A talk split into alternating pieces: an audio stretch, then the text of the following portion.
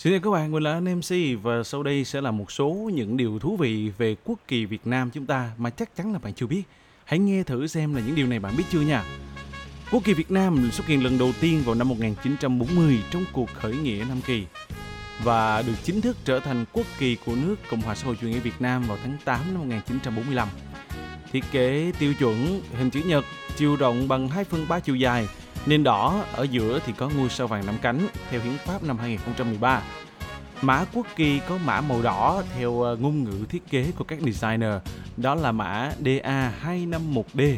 Còn mã màu vàng của ngôi sao năm cánh đó là mã FFFF là 4 chữ F và hai số 0.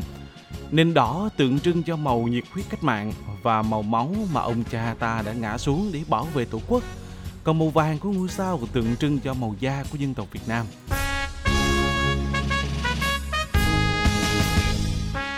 Năm cánh sao là sức mạnh đoàn kết của năm tầng lớp xã hội, sĩ, nông, công, thương, binh đã chiến đấu giành độc lập tự do cho Tổ quốc. Cách treo cờ cho đúng nè. Một cánh ngôi sao có trục vuông góc với cạnh dài quốc kỳ và sẽ hướng thẳng lên trên. Nếu cánh sao này hướng xuống dưới thì quốc kỳ bị lộn ngược là không được đâu nha. Vẫn chưa thể xác minh được à, tác giả thực sự của quốc kỳ. Theo à, Trung tâm Lưu trữ Quốc gia 3, giả thuyết về tác giả được nhiều người biết đến nhất đó là ông Nguyễn Hữu, Quốc kỳ Việt Nam sẽ được treo rủ khi có quốc tang. Quốc kỳ còn được treo rủ khi mà bốn cán bộ đã và đang giữ những chức vụ sau qua đời. Tổng bí thư, chủ tịch nước, thủ tướng chính phủ hay chủ tịch quốc hội. Vì à, quốc kỳ của nước Mỹ cũng khá thú vị các bạn à. Chúng ta biết thêm nha. Quốc kỳ Mỹ có tên là Stars and Stripes, đó là cờ sọc sao hoặc là Old Glory. Có 13 sọc gồm có 7 sọc đỏ và 6 sọc trắng sẽ đại diện cho 13 tiểu bang đầu tiên tuyên bố độc lập khỏi thuộc địa của Anh quốc. Quốc kỳ Pháp á, thì có ba màu, đó là màu xanh dương, tượng trưng cho màu tự do và hy vọng.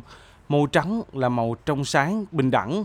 Còn màu đỏ là biểu trưng cho sự bác ái, đó là ba khẩu hiệu của nước Pháp. Còn quốc kỳ của nước Anh á, sẽ hợp thành từ ba lá cờ khác nhau của nước Anh nè, của Scotland và của Bắc Ireland. Quốc kỳ bốn nước Bắc Âu là Phần Lan, Na Uy, Thụy Điển và Đan Mạch sẽ tạo ra thành hình một cây thánh giá. Đó các bạn thấy là những câu chuyện về những lá cờ, những quốc kỳ có nhiều điều thú vị đúng không nào? Hy vọng là những chuyên mục như thế này sẽ mang đến nhiều kiến thức dành cho các bạn. Cảm ơn các bạn nhé. Nếu được thì hãy follow podcast của mình anh MC. Bye bye.